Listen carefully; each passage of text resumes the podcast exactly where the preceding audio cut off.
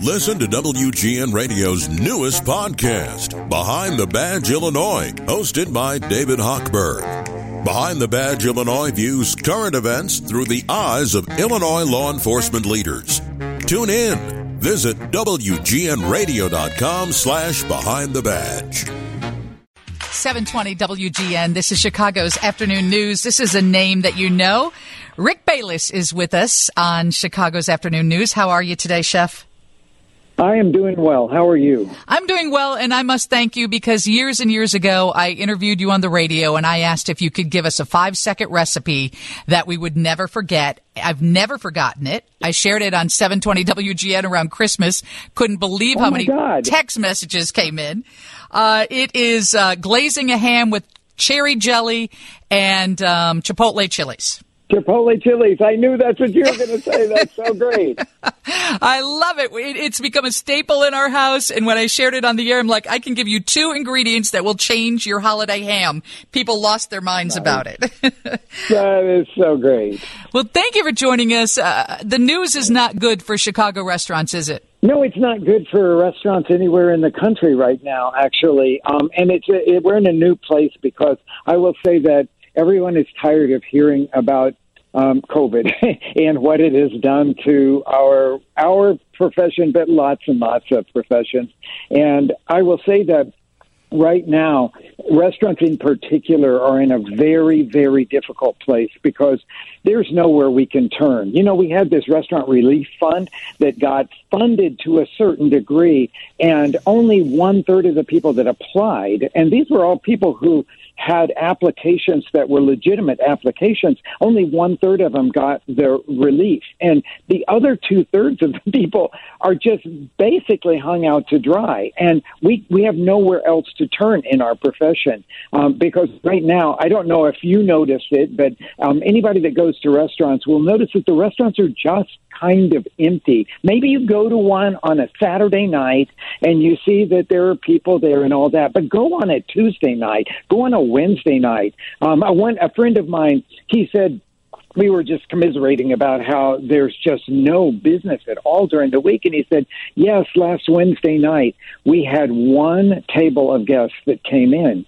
Now, this is a place that was busy all the time. So I think that what a lot of people don't realize is that we can't, the restaurateurs, we can't go back to our landlords and ask for rent abatement. We, we, uh, the price, as everyone knows, the price of all of the goods that we're working with has all gone up. Um, and in some cases, people's rent has gone up too. So what we're looking at right now is this very difficult thing, this bridge, I will say, over the next two or three months, that we're going to see a whole lot of restaurants go out of business because they've been doing this for two years. We're going into our third year. They just can't make it. They've taken out loans. And if they didn't get the restaurant relief fund, um, uh, the the the, um, the the money coming from that, then basically they're stuck. And I want to say that I am a huge huge supporter of independent restaurants. Um, independent restaurants are the fabric of our communities, and if we don't get that restaurant relief fund refunded, and that's what we're we're just going out there and saying as often and, and as loudly as we possibly can that we are going to see a whole lot of the independent restaurants go out. And these are mom and pop places. This is the American dream restaurants that are going to go out of business. We're talking with celebrity chef Rick Bayless, head chef at Frontera Grill. And of course, everybody knows that uh, you you have product in stores. Your enchilada sauce, your taco sauce, they're fantastic. You you did suburban restaurant drops, or you know, you take your food, yep. you drop it in suburbs. Mom and pop restaurants can't do that, and ninety thousand no. have closed. And I'm glad you're standing yes. up and fighting for them because those are the people that didn't get the money. When we hear that, like Michael Jordan got six million, or you know, some, right. it, it's it's hard on the regular person, you know, that goes out to dine and goes, really? I mean, I think people are starting to pick and choose where they want to spend their dollars in the restaurant industry. Do you think? And they should. Honestly, they should. And I, if you have a local restaurant that is is important to you because you've had family events there because you love walking in and talking to the owners. Support those people really support those people but then even up and above that we just ask that everybody call your legislators and say we need to refund the restaurant relief fund because like I said, only one third of the applicants got it, and the the others are literally hung out to dry because they are they're getting nothing, and that just doesn't seem right at all right now. Especially because we could save independent restaurants if we just refund that. If people get that grant from from the restaurant relief fund, people will make it because if we can make it through the spring to the summer, um, especially here in Chicago, restaurants will be able to make it further on. Rick, why is it that the, the some restaurants did not get it? Was it just an, a, an, a limit of money, or what was the yep. factor here? It was just ran out of money.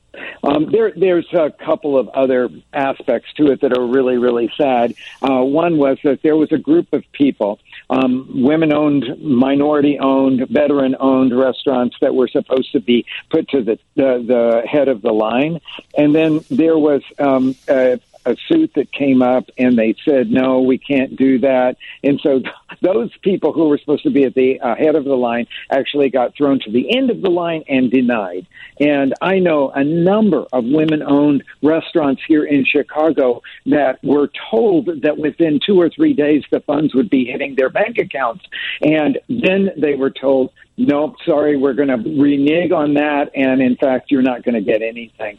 And these are some of those restaurants that we were talking about. They're the restaurants that are important to a lot of us because make our neighborhoods really vital.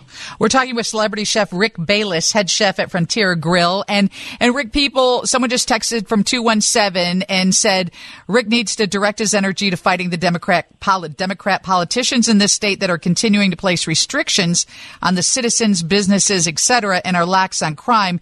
You don't hear restaurants in open states like Florida, Texas, etc., crying for federal funds. Is that true?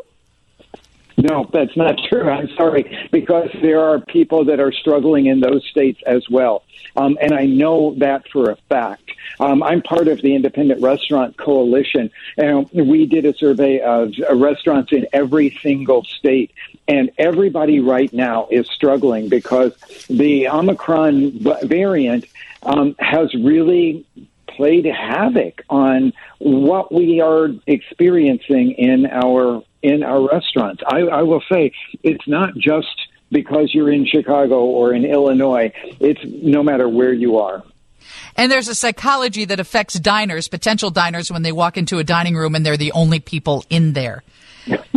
you better believe that. Yeah. I'm a really big one on that kind of psychology because I want to make sure that when people walk into our restaurant, it feels like a place to be. And that is not what we're experiencing right now in so many, so many restaurants. I went to a restaurant the other night um, to say hi to people that I knew, and I was like two tables in there, and I thought, there's more people that are working in this restaurant right now than they are serving. And of course, we all know that that is a recipe for disaster. So that's interesting. Do the solo sort of customers stay longer or leave quicker? Leave quicker usually yeah. because they just don't feel like they're they're really welcome there in a way. It's not like a place to be. Well, thank you for joining us, celebrity chef Rick Bayless, head chef at Frontera Grill. I'm glad you're fighting for the mom and pops as well that's what I'm out there doing. And thank you so very much for inviting me on. I really appreciate it.